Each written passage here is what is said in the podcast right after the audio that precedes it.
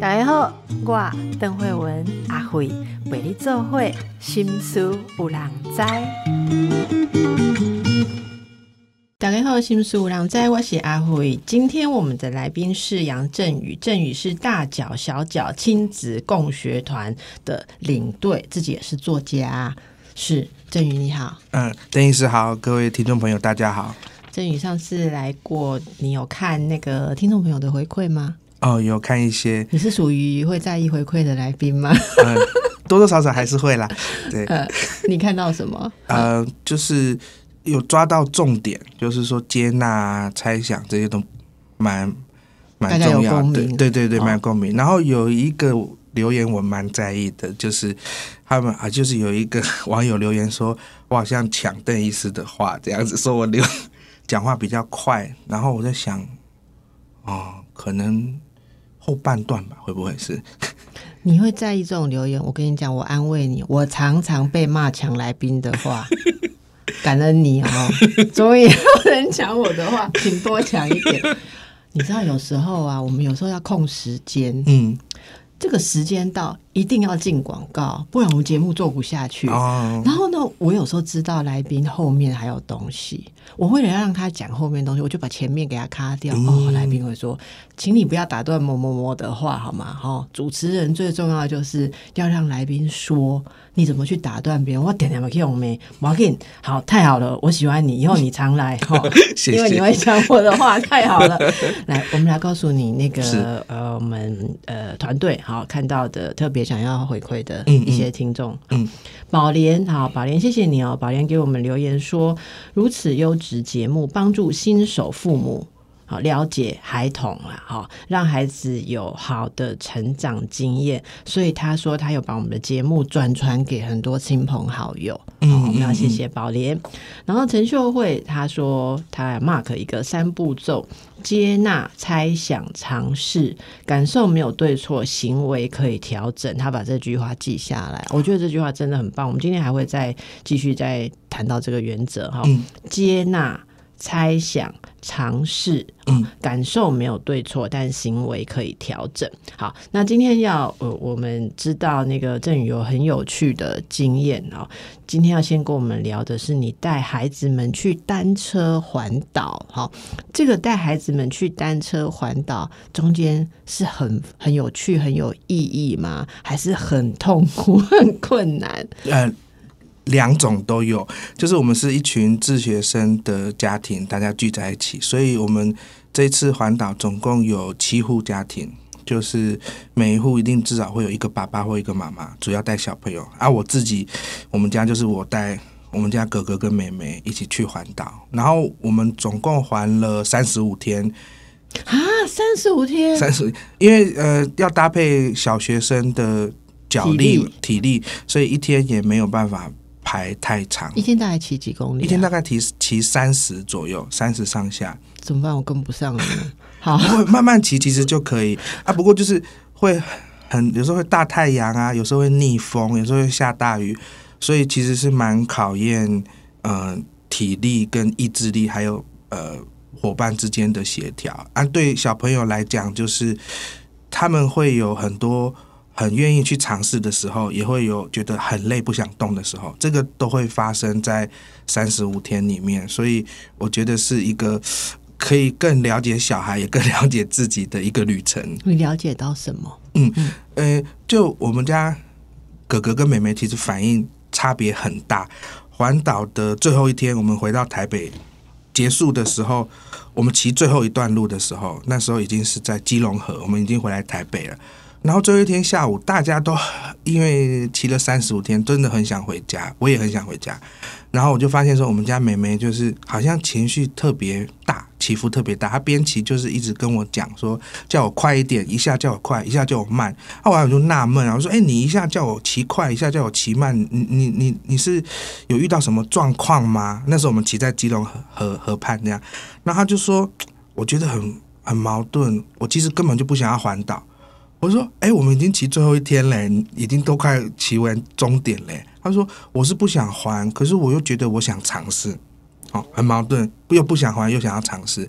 然后他说，呃，有一些哥哥姐姐骑在他前面，他很想要跟他们骑一起，可是又觉得自己脚力不够，啊，就好像有一点挫折。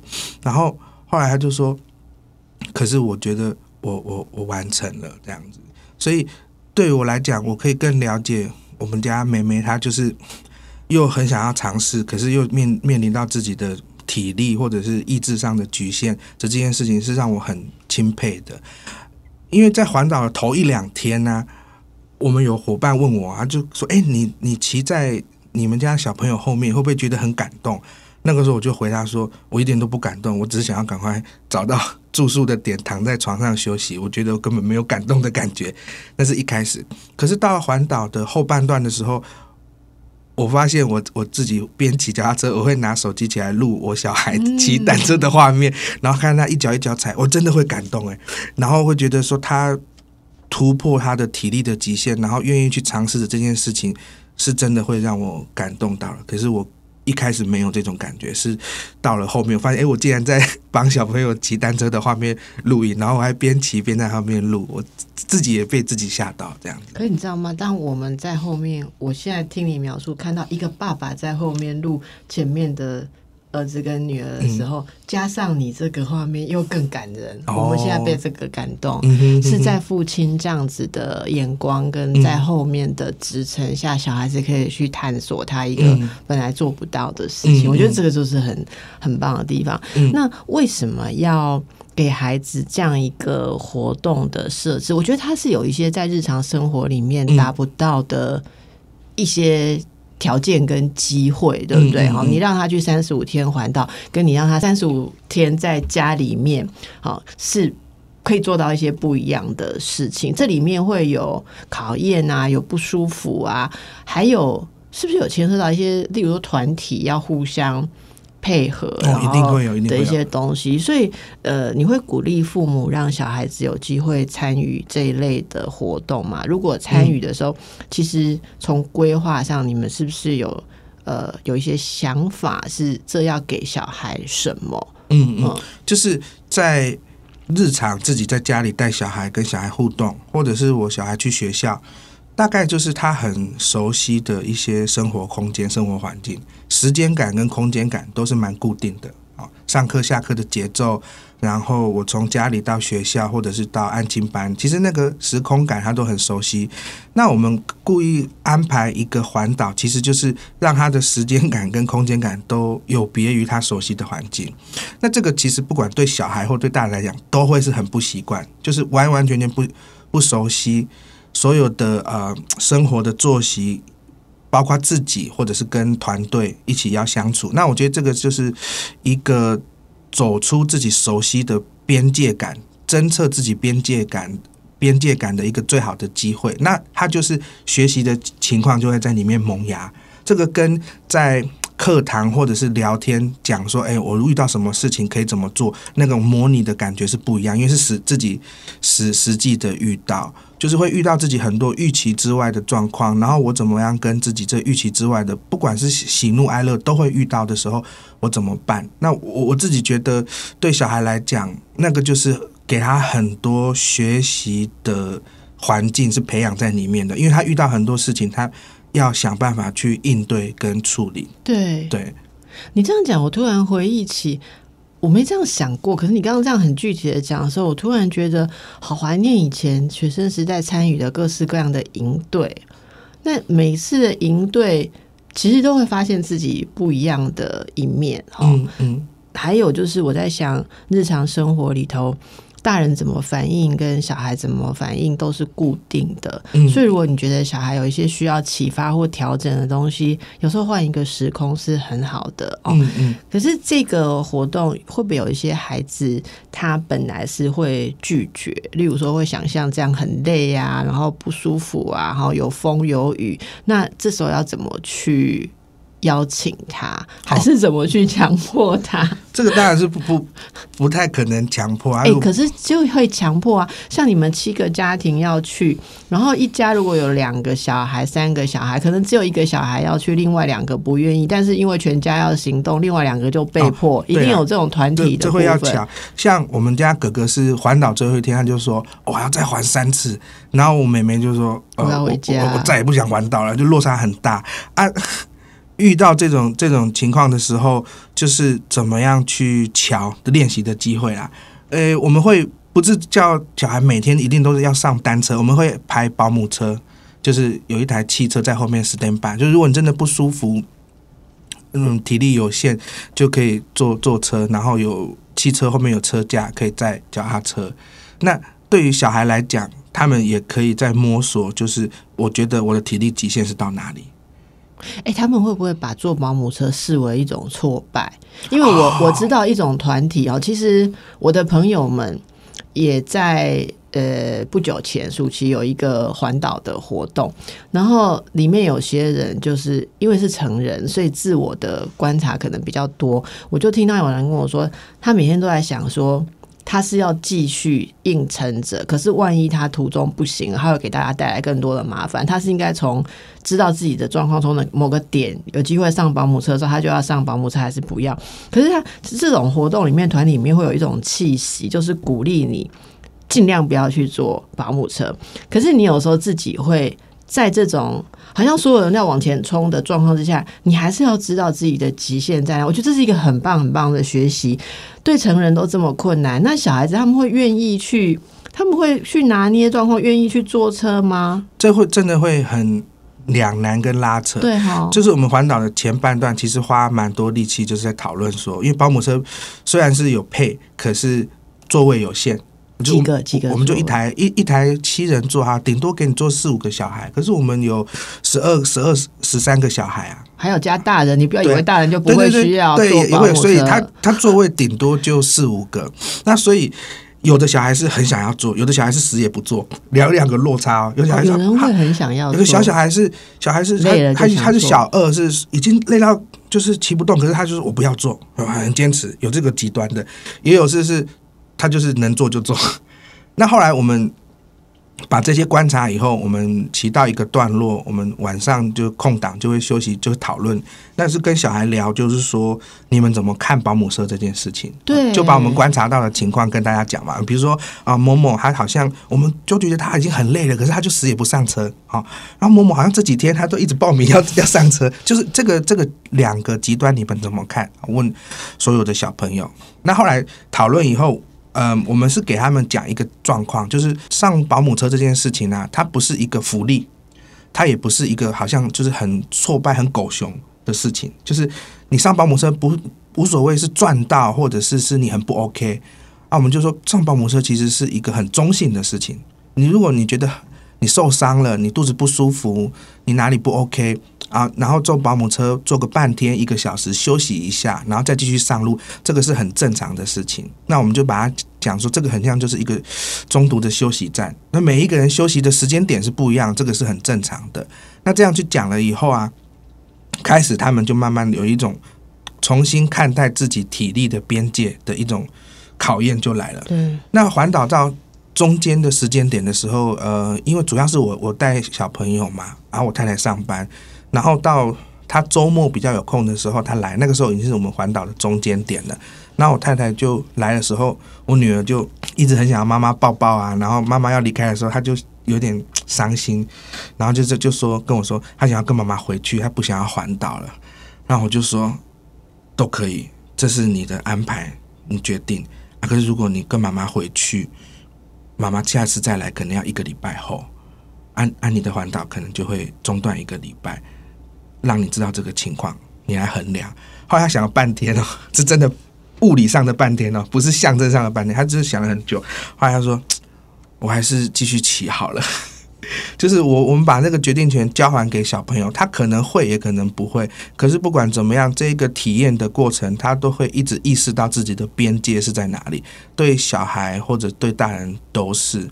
那我觉得它是一个过程大于结果的一趟旅程啦。对，我不知道大家有没有感觉，因为我刚刚在听的时候，我觉得这里面小孩子在这件事情上面，其实就学到了我们觉得很难教导的一种人生观。我们不是说有很多人就是没有办法。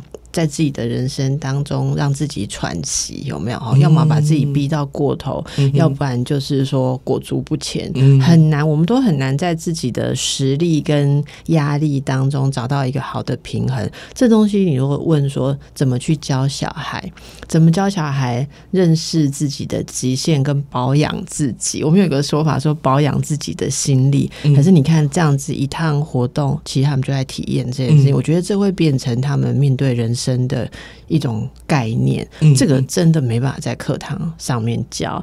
好，所以这是在暑假发生的吗？这是在九月中到十月中的事情。那他们开学了，怎么有三十五天可以去？呃，因为我们是自学生家庭，对对对，大家组在一起。这个前提，这也。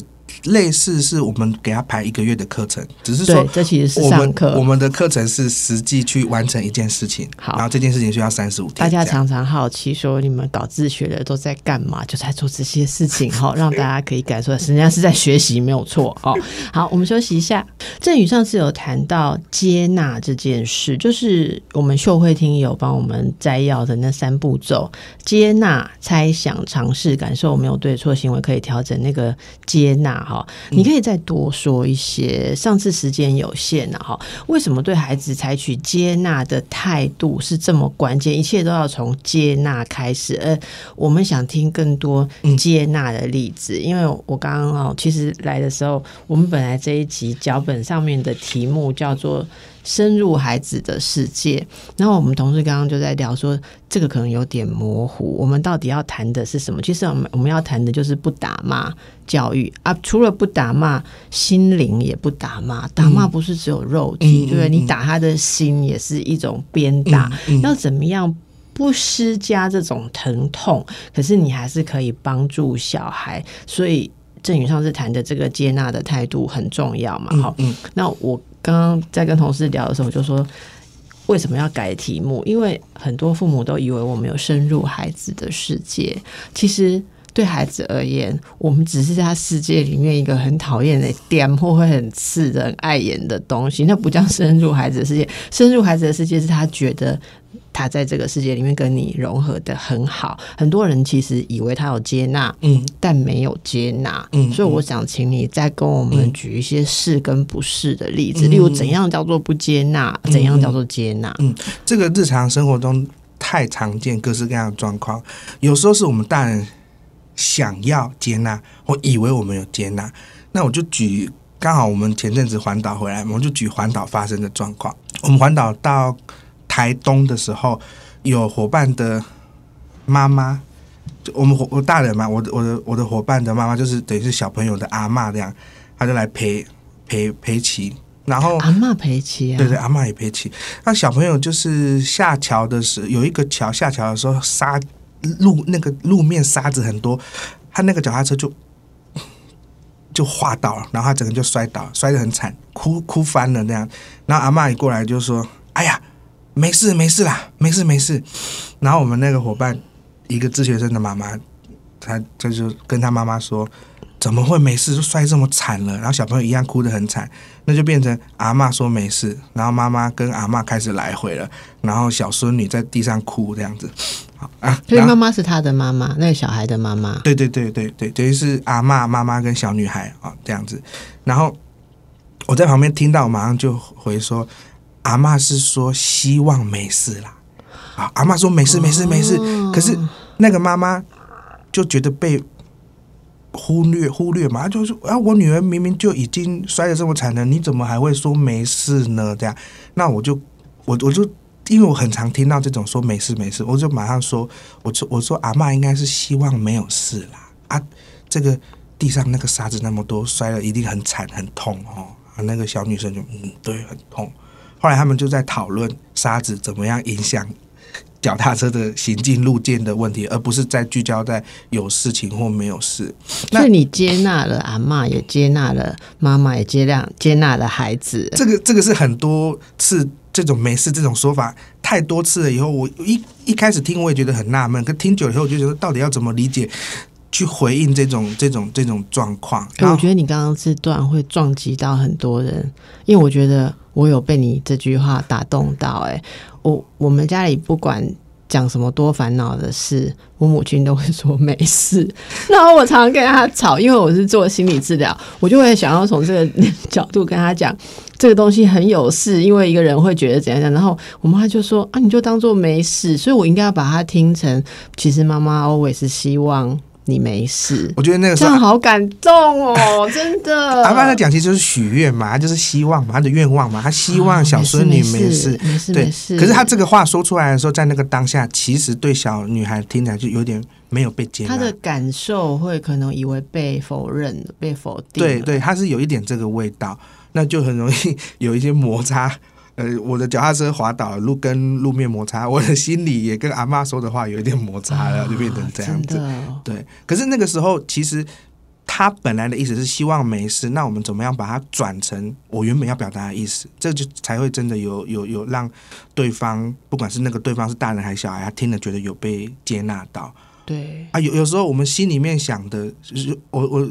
有时候会做一个比喻，就是说，如果一个人肚子很饿啊，你就跟他讲说啊，吃饱多好，吃饱多爽，他当然觉得很心里面会很不爽啊。我就已经肚子饿成这样，你这只是跟我讲说吃饱有多好，我当然知道啊。可是我现在就是肚子很饿啊，啊，你一直跟我讲吃饱有多好的事情，跟我现在肚子饿根本就是不吻合，甚至是有一点在啊、说笑或冷嘲热是你知道有。些人讲话就是这样。我那天才听到两个朋友这样对话，一个就生气了哈，有一个跟另外一个人讲说他工作没了。他又说啊，因为怎样怎样啊，因为因为这两个工作没了，他就说，他还说工作没了，他很担心接下来他的存款好用到一定程度的时候要怎么办？你知道另外一个人竟然回答他什么吗？另外一个人竟然回答他说：“对啊，工作就是很重要啊，不然我为什么一直忍受我老板？”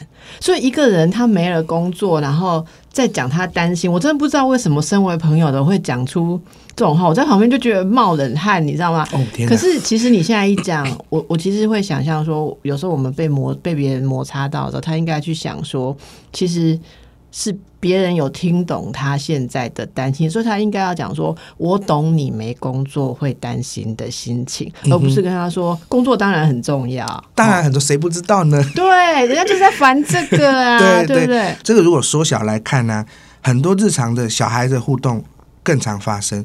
小朋友在人之人际之间，有时候当然会会吵架嘛，啊，有时候会呃互相言语或者是动动手。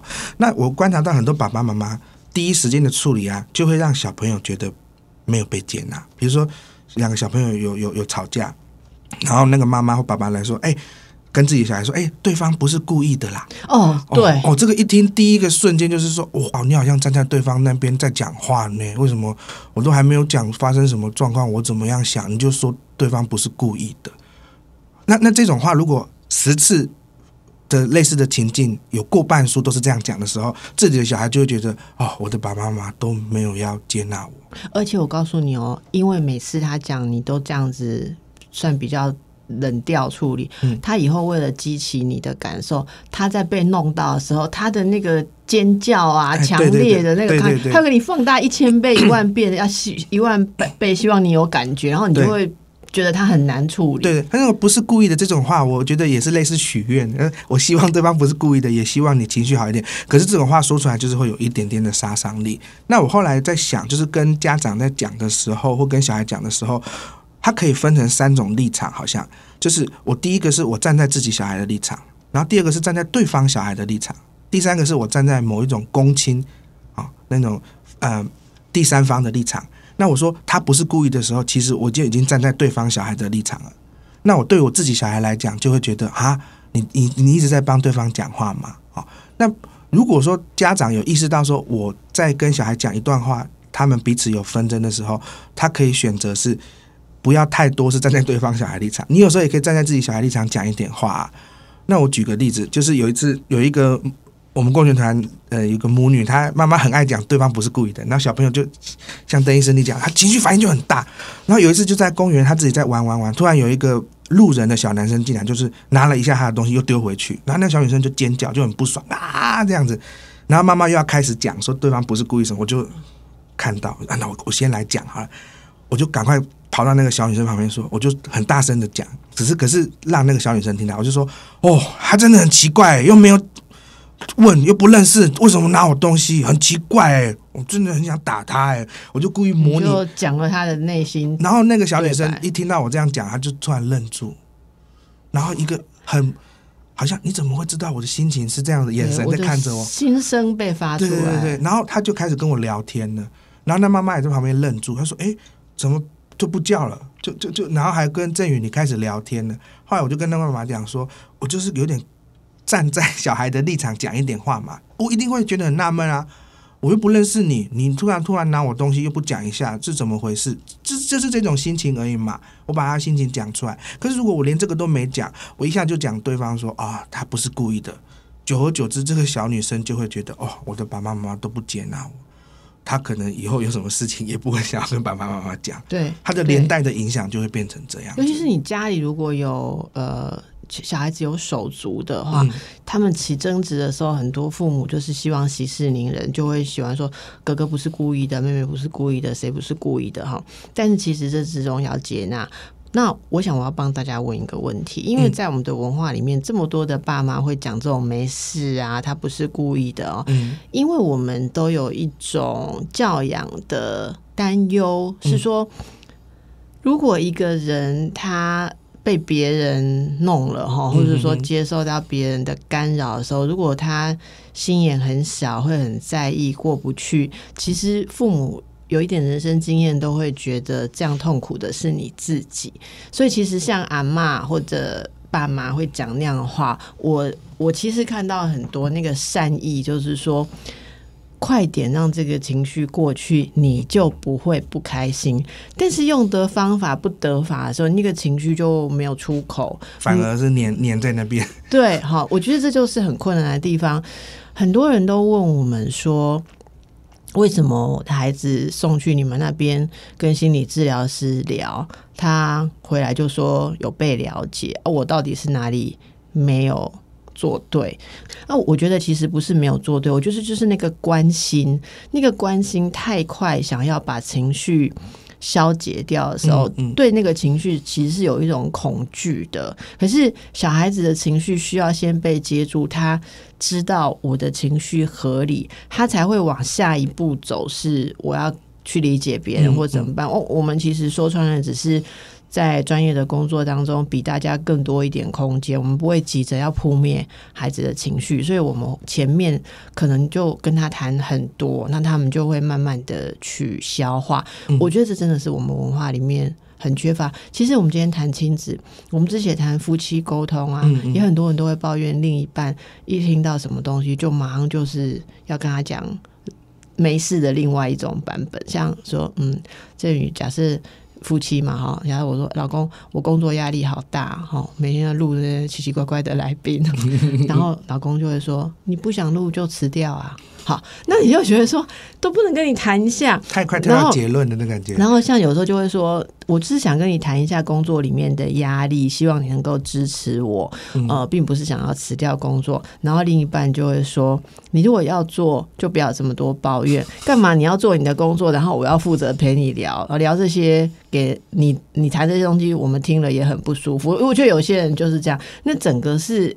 我们我说整个文化有没有承载情绪的习惯？嗯。希望小朋友们在这样新的嗯观念下，他们能够更能够接纳自己，也可以彼此接纳哈、所以这个就是一个蛮特别的，大家要先去想接纳，不要先想处理。好，另外你还有建议到说，亲子互动中，大人可以像镜子一样反映孩子的状态。好、嗯嗯嗯这个也可以再多给我们一些例子嘛。因为接纳它其实是嗯、有一点这个词本身是抽象的，可是那个感受是很真实的。那用镜子这个比喻，其实是说呃帮助读者或帮助家长去理解什么样叫做接纳小孩。那有一种接纳就是像是镜子一样，它是什么状态，我就单纯呈现那个就好。我用镜子这个比喻啊，它的另外一种相对的比喻叫做投影机，就是我们看到教室或者是演讲会有投影机，就是我们有时候看到一些讲者，如果站在投影机的那个放射的光前面的时候，他的脸不就是会有有有被一投射，对，被投射，会不同的呃光影反映在他脸上。那有时候我们大人在陪小孩的时候，一不小心呢、我们就不是镜子，而是变成投影机了，就把我们认为好的光或者是阴影，就投手投射在那个小孩的脸上啊。对他来讲的困难是两重哦，第一重是他本来不舒服的事情没有被理解，第二个是又有一个新的东西投在他身上，他不知道怎么挥开，而且很难挥开，就是那种投射在他身上的东西。所以对小孩来讲，他不但没有被接纳，他甚至会觉得很困扰。大人会投射什么？比比如说，呃，有情绪是不 OK 的，有就就是呃，有什么好生气的？赶赶快过掉就好啦。这些，嗯嗯那这些话你可能没有明讲，可是你透过像刚刚讲的说没事啊，诶，他不是故意的，这其实都是在反映的这样子的角度去看待小孩。那可是像镜子，镜子的意思就是说我只曾回馈我我看到的的的状况就好了。然后这个镜子是让小孩他也有机会是透过大人的回应，找到一个平衡的角度看待他自己。比如他他他心情很起伏的时候，如果大人像是镜子一样回馈给他，就是哦，刚刚我好像有看到你跟哥哥吵架，然后你觉得很伤心吗？我看你哭得很大声，这个是就是一个我只呈现我看到的状况，我我暂时没有给太多的诠释，也没有给什么建议，说你应该要干嘛都没有，我只是先回馈我看到的时候，那对于小孩来讲，他会觉得哦，透过别人的眼睛。回馈给他，他知道目前是处于什么状况。那他如果有愿意再多聊一点的时候，我们等于有更多的材料去跟他进行来回。那这个这个镜子的功能就是它只呈现眼前看到的状况。所以它要作为一个协助孩子的或借助他们的开始跟基础。对好，对，有些人会问说，只做这样够吗？呃。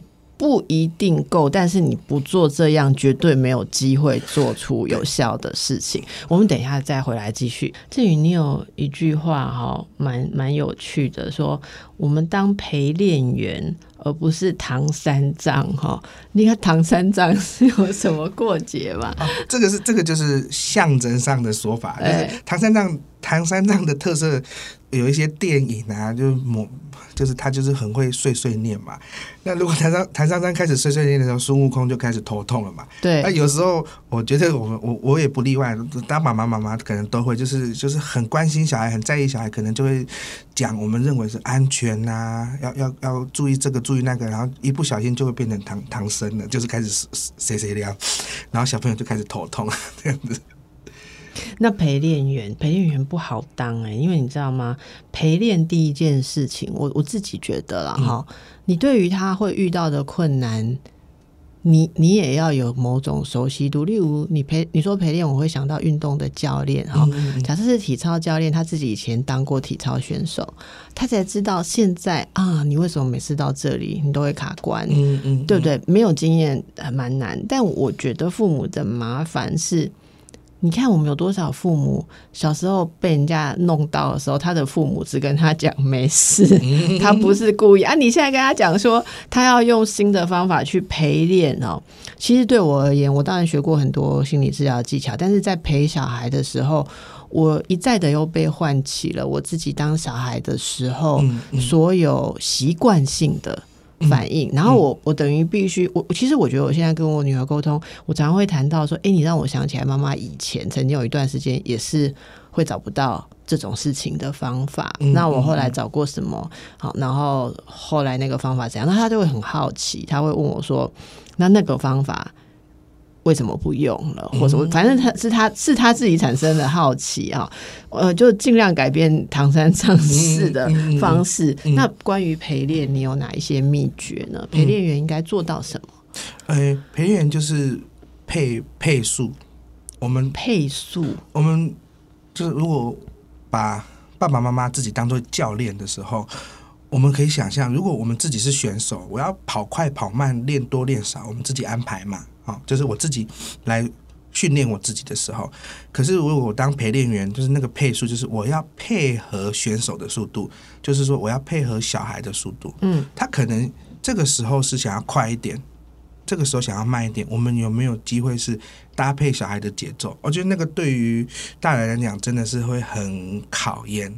就是明明这个事情这么简单，这样弄弄弄就弄好了，你非得要在那边弄这弄那弄。可是这个时候就是我有时候也跟自己讲说，这是他的训练还是我的训练？我要先意识到，哦，好，那重点当然这是他的训练，如果是他的训练，那我要尊重他的节奏，而不是要他跟着我的节奏。那那那就会变成是一个一个一个差别。有时候会恨铁不成钢、啊，对对，，这一定很所以你为什么这件事会卡这么久？就就有有有这么难解吗？有时候会这样子。那后来我就在想，就是我时常把它做一个想象，就是如果我处在他那个状态的时候，我会怎么办？就是小时呃，有时候很小的事情啦，可能呃，出门要去上学前，东西突然找不到，然后小朋友就在那边脾气不好啊，或者是睡觉睡觉前要干嘛干嘛，就是这种状况的时候，我我们大人当然也会觉得很毛躁。那我就在想，诶，如果我出门前我很想要找一个东西没找到，我大概会是什么心情？我跟你讲，我出不了门，我出不了门就。会卡住啊，就就就很容易很容易卡住。然后我也试过好多次方法，我我也老实讲，我也吼过小孩啊，就是啊，那有什么大不了啦，这样子 啊，或者是说都不不理他，就屁也不吭，这两个极端我都有遇过，我都有试过。然后后来我在想，有一有一个方有一个路径的方法，小孩好像比较有被协助到。我我就只讲我看到的状况，就是，诶，我刚刚听到你说你要找什么，比如说皮带啊，然后然后你找了哪边哪边没找到，那你觉得接下来你会需要爸爸协助吗？还是你会想到再找哪些地方吗？我就只讲一点点，然后看他的反应，我再接着去讲。那有时候是小孩他情绪气头过了或情绪过了以后，他就会开始讲多一点。可是问题是那个时候他情绪很高的时候是没有办法把情况理清的。那我就在想，他情绪很高的时候，我只淡淡的讲我看到的状况。那个时候我跟他去辩辩论也好，我去压制他也好，去评论他也好，其实都没有办法真的协助他缓过来，然后回过回到他本来要要要做的事情上面。好，那如果说我们接纳他，然后让他气头下来之后，对关于他有挫折或者他们做不到的一些事情，呃，有哪些可以帮忙他们去养成？例如说，像你刚刚说的找不到皮带嘛，那他呃，可能那个那个烦躁被你接纳之后。你怎么去帮忙他？以后找不到东西，嗯或以后烦躁的时候，他该怎么办？这个时候，我我自己的经验就是会把那个症结点卡住的症结点画成一个问题，然后把它悬起来。我的说法是这样，就是让问题悬在他的眼眼眼睛前面，就是说，哎，那你很想要用一个东西啊，你下次怎么样让他有机会找得到？就当做一个问题问他，然后说，哎，你这个东西时常不见，你下次怎么样安排放在哪里，它比较不会不见。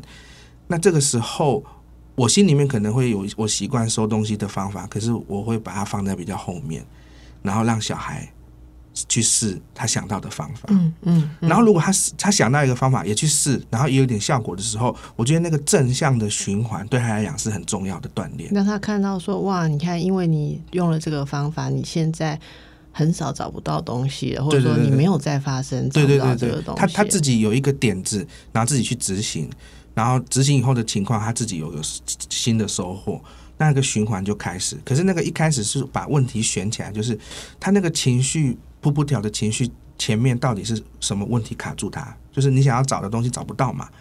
那这个是生生活常规的部分。那有时候是呃课业学习上面，他也会很容易会有一些挫折。的的小朋友会有挫折的状况的时候，我一样把问题选起来。比如说，如果他要写一个一个，不管是写数学还是写作文，总是会卡住嘛。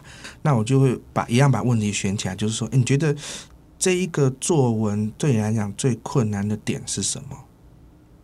那他可能去想，也可能没有想，可是至少我是把问题悬起来，悬在他的眼前，嗯他自己去去回应，到底对他来讲那个困难点是什么？那这个时候，我觉得他这个问题呈现出来一个讯息，就是困难的事情是正常的，困难是正常，而不是你是不好的。因为一不小心讲，变成说啊啊，我我我不 OK，我不好，我做太少准备，我我怎么样的，很很容易变成是评价人，而不是专注在那个困难的事情上面。那我那问题选起来，只是说让心思专门放在处理那个困难的事情本身就好了。有时候我们一定会遇到事情处理不好的时候啊，可是如果遇到事情处理不好，我就很快归类为啊，是我这个人不 OK，我这个人性格怎么样的时候，我的事情是永远处理不到点的，甚至我会越来越挫败，不敢去处理事情。嗯嗯，所以我把那个问题选起来，意思就是只是让问题重新浮在他的眼前，他他去想。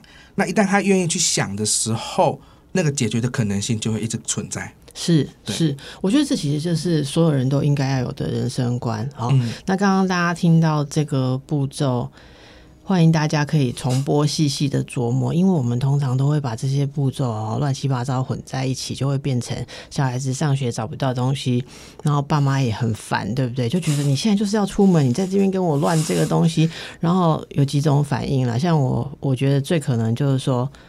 这么怕找不到的东西，干嘛前一天晚上要乱丢？就跟你讲过，皮带一定要放在哪里，你就是不做，好，现在又这样子，好。然后另外一种方式就是说啊，找不到就是找不到，为了一条皮带，你到底要怎么样有必要？这样吗没有必要这样吗？没有皮带会怎么样吗？好，最常讲的就是这里。你看，像小小孩哦，现在口罩还要配衣服的颜色，哈，那他今天穿粉红色，结果口罩就没有粉红色。那我们就跟他讲说，橘红色也可以，橘红色跟粉红色哪里有一样？然后你这时候就这样说，橘红色真的跟粉红色不一样，但是。哇，你你就是都配的这么好，你在同学面前就是都有配色，这就是你的招牌。所以今天砸了招牌，你觉得很难过，那有没有什么替代的方案？你要妈妈帮忙吗？可是一般我们真的就只会讲说，我被你搞到我自己蓝色配黑色，我也在配了，你还在跟我粉红色跟橘红色不一样哈。但是其实是大人自己也需要被照顾。嗯其实大家如果听到这边的话，呃，我想父母或是家人之间彼此也试着去接住你的伴侣哈，嗯阿嬷接。妈妈、妈妈接阿妈的阿公哈、爸爸，大家互相，因为真的孩子在面对人生挫折的时候，很多点他们的焦虑，嗯呃，你也经历过，只是以前没有人接触过我嗯们。嗯嗯好嗯，好，那今天跟大家谈的是不是大家内心小孩也都被触动？希望大家都有被振宇接到。好，谢谢大家，祝福大家，拜拜。谢谢大家，拜拜。